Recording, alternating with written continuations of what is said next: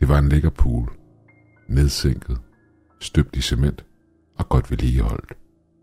Den lå bare midt ude i ingenting, nærmere i en nationalpark omgivet af træer. Det hele var veludført med et hegn hele vejen rundt om, så det ikke indbød til ballade, når stedet var lukket ned om natten. Det eneste underlige var blot, at den lå midt i en skov. Jeg ved ikke, hvad folkene bag havde i tankerne, da de byggede den, men den var gratis, og børnene elskede den. Så det betød vel ikke så meget, at den lå midt ude i skoven. Eller, det var i hvert fald, hvad jeg troede.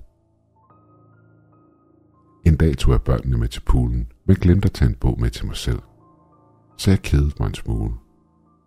Det er trods alt begrænset, hvor længe man kan stige på ens børn, der plasker rundt i en pool. Og jeg har ingen idé om, hvordan livredderne kan holde det ud. Det er vel også derfor, at de hver time skifter hinanden ud. Med kedsomheden som mit eneste selskab, og intet andet at lave end at smelte i solen, besluttede jeg mig for at snakke lidt med livredderen, der var på vagt. Jeg spurgte hende, om hun nogensinde havde set noget usædvanligt her ved poolen. I et kort sekund fjernede hun sit blik fra poolen for at se mig an. Er du sikker på, at du vil høre det, svarede hun, i det hun vendte blikket tilbage imod poolen og de badende børn. For når jeg først har fortalt dig det, så kommer du med garanti ikke tilbage. Jeg tøvede et kort øjeblik, inden jeg så hende an. Hun var en slank pige, der mest af alt så ud til at være direkte ud fra gymnasiet. Jeg forestillede mig, at det var en eller anden historie om en fest, der næsten var gået galt, og nogen der var druknet i poolen. Men bagerst i mit hoved flød tanken rundt. Hvad nu hvis hun tager pis på mig? Jeg besluttede mig for, at jeg kædede mig for meget til, at det betød noget. Så jeg nikkede og sagde ja. Jeg er sikker. Hun lænede sig tættere på, så det kun var mig, der kunne høre hendes historie. Alt imens hun aldrig fjernede blikket fra poolen og så direkte på mig. Det her var historien, hun fortalte mig. Jeg har arbejdet som livredder her hver sommer i snart tre år for at betale for min uddannelse. Siden mange af livredderne, der begynder her, kommer og går, var det nemt for mig at stige i ancienitet. Hvilket betød, at jeg var den eneste livredder, der arbejdede fuld tid, og derfor havde visse fordele. Alle andre var deltid, og kom og gik ganske ofte. Vi har haft lidt problemer med at holde på vores ansatte. Så vi har været nødt til at skære lidt i timerne poolen har åben, da jeg kan kun være her syv dage om ugen, selvom min chef mener noget andet. Til at starte med troede jeg, at problemerne med at holde på de ansatte skyldes, at de blot fandt et andet og bedre arbejde. Men som tiden gik, fandt jeg ud af, hvorfor de i virkeligheden sagde deres job op. Jeg ankom altid til poolen som den første og gik en runde for at sikre mig, at alt var i orden. Du ved, samle skrald op og sikre sig, at stedet var klar til at modtage gæster. Efterfølgende åbnede jeg for livredderskuret og testede vandet i poolen. Men en dag ankom jeg en smule tidligere end normalt, og til min overraskelse fandt jeg våde fodspor, der ledte fra poolen og over imod hegnet. Poolen er ikke dækket til i løbet af natten, så det er muligt at snige sig ind og bade i den – men i de tre år, jeg har arbejdet her, er det aldrig sket. Hvad der var mere underligt, var størrelsen på fodsporene. De var enorme. Jeg hævde min telefon frem og tog et billede af dem, inden de tørrede ud. Jeg tog sågar et billede af min egen fod ved siden af de våde fodspor til sammenligning. De var næsten dobbelt så store. Nu er jeg på ingen måde en basketballspiller. Jeg bruger størrelse 39 i sko. Men stadig dobbelt så store som min egen fod. Det var ikke normalt. Faktisk virkede hele situationen ikke normalt. Hvorfor bryde ind og bade i en pool, når der er mindre end en time til den åbner, og det er gratis? Med at slutte hen, åbnede poolen og fortsatte dagen uden at tænke mere over det. Ved slutningen af dagen, da jeg skulle rense filteret, fik jeg endnu en overraskelse. Det var fyldt med hår. Misforstå mig ikke. Der er som regel nogle underlige ting i det filter, og hår er ikke den mest unormale ting at finde.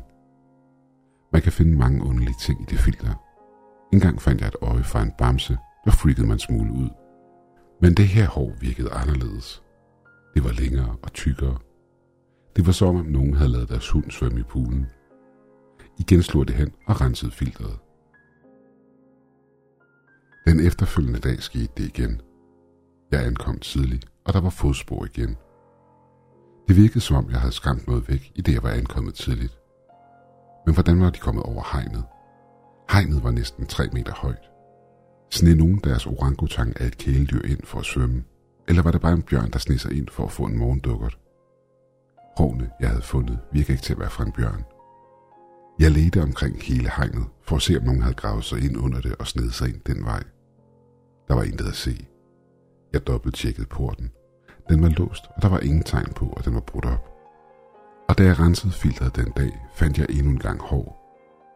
Af ren nysgerrighed gemte jeg det, og da min næste fridag kom, kørte jeg til universitetet og spurgte min professor, om han ville analysere det for mig. Modvilligt sagde han ja til opgaven og fortalte, at der nok ville gå et par dage, før han havde resultatet. I mellemtiden ankom jeg tidligt på arbejdet hver dag. Mysteriet opslugte mig. Jeg måtte finde ud af, hvad det var, der foregik. Ikke bare for poolens brugere, men for min egen mentalitets skyld. Men lige meget, hvornår jeg ankom, virkede det som om, at det vidste, at jeg var på vej og forlod poolen i tide. Så jeg besluttede mig for at skifte strategi. Jeg tog afsted på arbejde tidligt og parkerede bilen et godt stykke væk fra poolen. Det tog mig omkring 20 minutter at gå hele vejen dertil. Da jeg nåede højdedraget, hvor jeg kunne se toppen af hegnet, kunne jeg høre plasken. Jeg fortsatte forsigtigt frem, indtil jeg kunne se vandet. Til at starte med kunne jeg ikke se noget. Pludselig blev vandoverfladen brudt af noget massivt, der var dækket af hår, inden det igen landede i vandet med et kæmpe plask. Jeg frøs fast. Der var noget. Men virkeligheden af, hvad jeg så, havde ikke ramt mig endnu. Det var et væsen, der svømmede rundt i poolen. Den pool, jeg holdt øje med hver dag. Jeg stod lammet til stedet, i det væsenet kastede sig rundt i vandet som et barn og sprøjtede vand ud af dens mund, i det den flød rundt på ryggen. Mit sind sparkede mig ud af min frosne tilstand, lige nok til, at jeg var overvågen nok til at hive min telefon frem for at tage et billede. Uheldigvis glemte jeg at skrue ned for lyden. Og i samme øjeblik lyden fra telefonen, der tog et billede, ramte skabningen, vendte den sig om og så direkte på mig. Den nedstigede mig i hvad der føltes som en evighed, hvilket fik mit blod til at fryse til is. Jeg forventede lidt, at den ville løbe væk. Men det gjorde den ikke. Langsomt rejste den sig fra vandet og trådte op på cementgulvet, der omgav poolen. Der stod den nu. Den var næsten på højde med hegnet. Kort tid efter kiggede den hen imod mig. Jeg var bange for at tage endnu et billede, i det den med lethed kunne forse hegnet. Jeg havde ingen steder at løbe hen, og ingen steder at gemme mig, og jeg vidste med sikkerhed, at jeg ikke kunne løbe fra den. Den fleksede sin klør, i det den med blottede tænder langsomt gik frem imod mig. Jeg vidste, at jeg snart skulle dø. Da den kom tættere på, kunne jeg høre den svære trækning. Den lugtede af klor og våd pels, i det vandet dryppede fra den.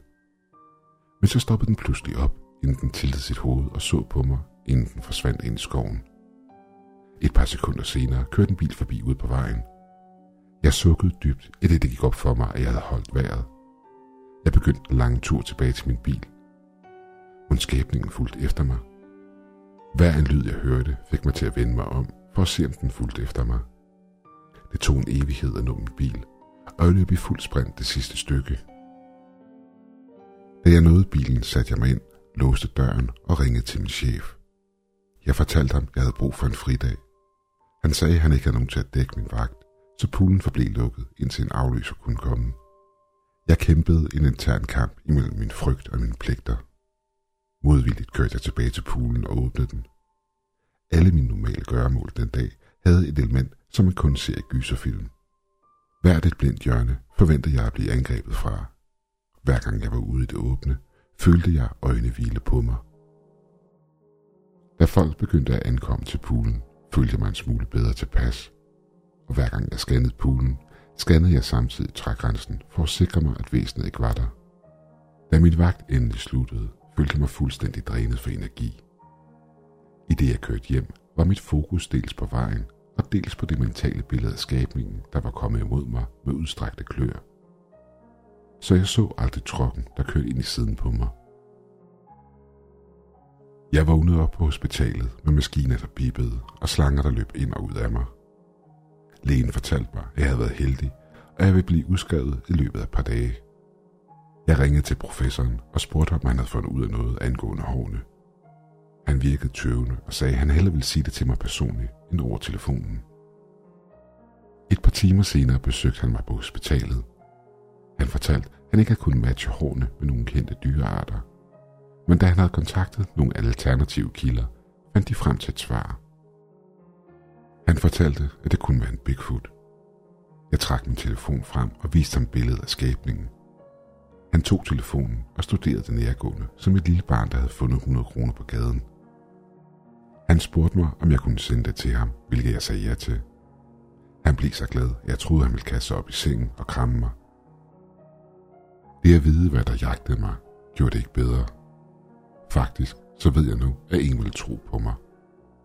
Professoren sagde endda, at jeg skulle være forsigtig med hensyn til, hvem jeg fortalte det til. Efter professoren gik, ringede jeg til min chef. Han spurgte aldrig ind til, hvordan jeg havde det. Blot, hvornår jeg kunne komme tilbage på arbejdet.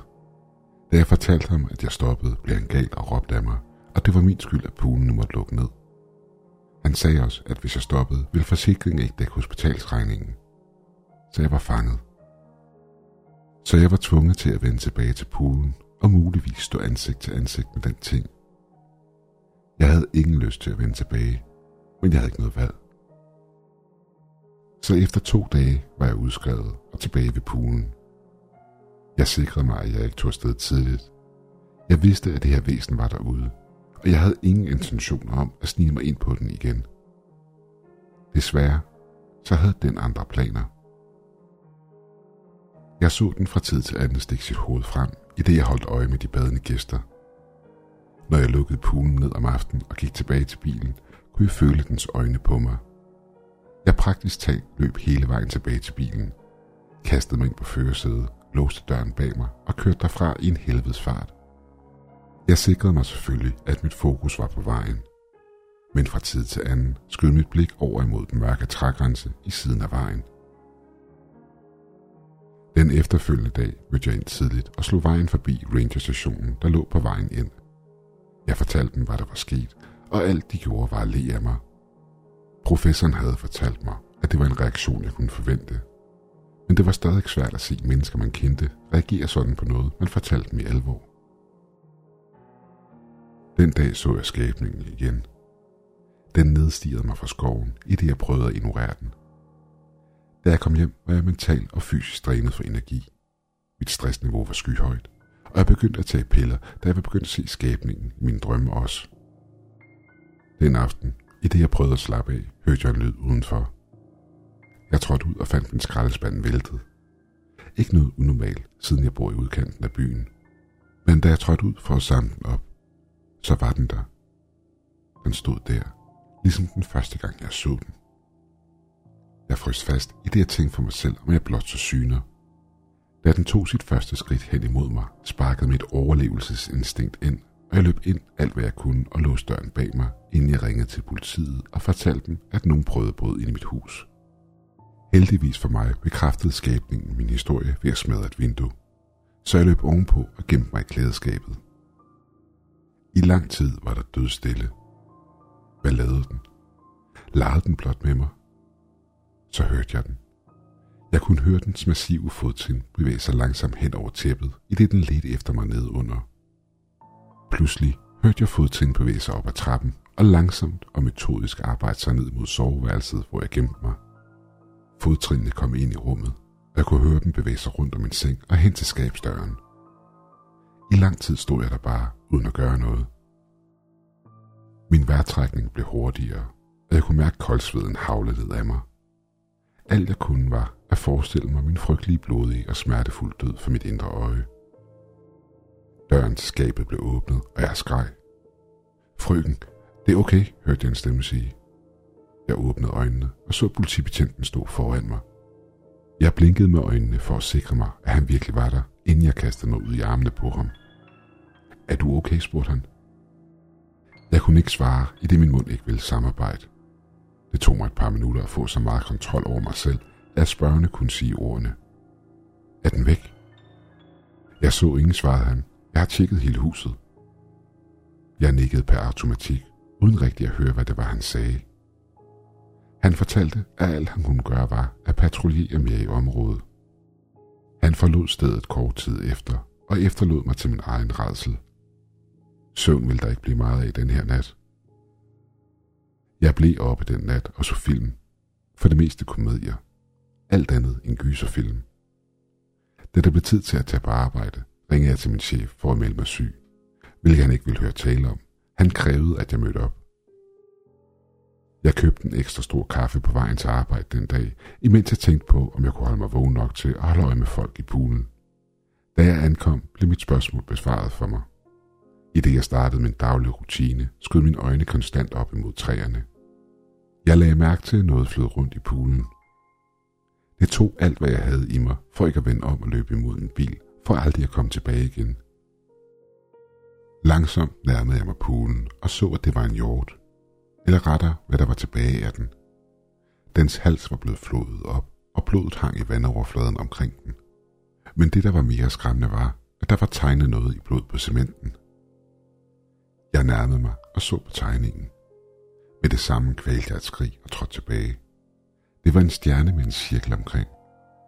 Jeg tog et billede af den og sendte den til min chef. Meget morsomt svarede han tilbage. Jeg fortalte ham, at det ikke var en joke, og sendte ham et billede af jorden i poolen.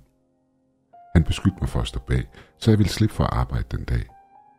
Jeg var på nippet til at fortælle ham, hvem, eller rettere hvad jeg mente, der stod bag, men lod være. Han bad mig om at vente der, i det jeg ikke skulle åbne poolen. Jeg satte lukkeskiltet frem og dækkede pentagrammer til med en præsending. Da folk begyndte at dukke op for at bade, undskyldte jeg over for dem og fortalte, at poolen var lukket på grund af reparationer. Et par af dem spurgte ind til, hvilke reparationer, og jeg sagde, at der var problemer med filtret. Da min chef ankom, var han mere end bare vred. Han undersøgte jorden og tegningen i ren mistro.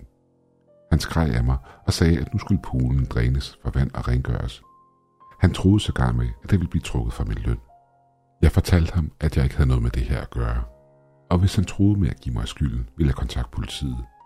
Hvilket virkede til at dæmpe ham lidt ned. At skrubbe tegningen væk med en svamp virkede ikke. Jeg fandt en trykvasker frem og prøvede. Det så ud til at virke, og chefen blev en smule gladere, da han ikke skulle betale for at få den sandblæst. Alt imens alt det her foregik, skød mit blik konstant op imod skoven og mit behov stalker. En gang imellem så jeg et kort glimt af den, i det jeg rengjorde det rod, den havde efterladt. Jeg overvejede konsekvenserne af dens handling. Det at dræbe jorden og tegne symbolet. Vidste den, hvad det var, den gjorde? Efter en lang dag med rengøring og det at lytte til min vrede chef, satte jeg mig træt ind i bilen.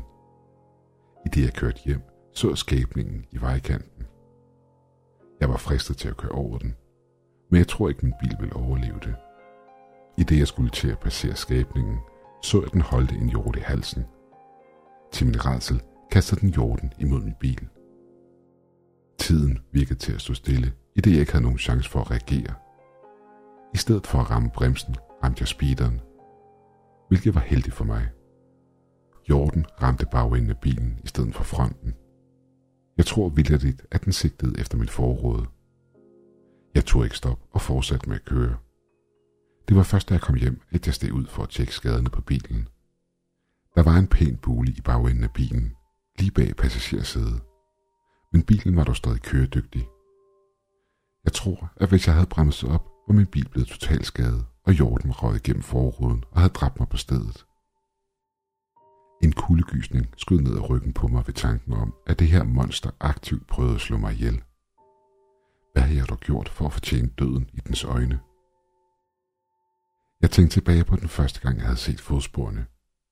Jeg gennemgik det hele i mit hoved. Pludselig slog det mig. Jeg havde taget et billede af den, hvilket havde gjort den red. Jeg fik en sindssyg idé. Det var dumt, og det ville nok ikke virke. Men det var bedre at prøve, end at have den her tingest rendende efter mig og jagte mig resten af mit liv. Den efterfølgende morgen kørte jeg ud til poolen tidligt. Det var underligt at se den tømt for vand. Jeg stillede mig ud på cementen, der omgav poolen, og holdt telefonen op med billedet af skabningen. Jeg så den træde ud af skoven, hoppe over hegnet og lande lige foran mig. Jeg prøvede desperat på ikke at vise, hvor bange jeg i virkeligheden var. Den så på mig og så på telefonen. Jeg tog det som et godt tegn, at den ikke viste tænder.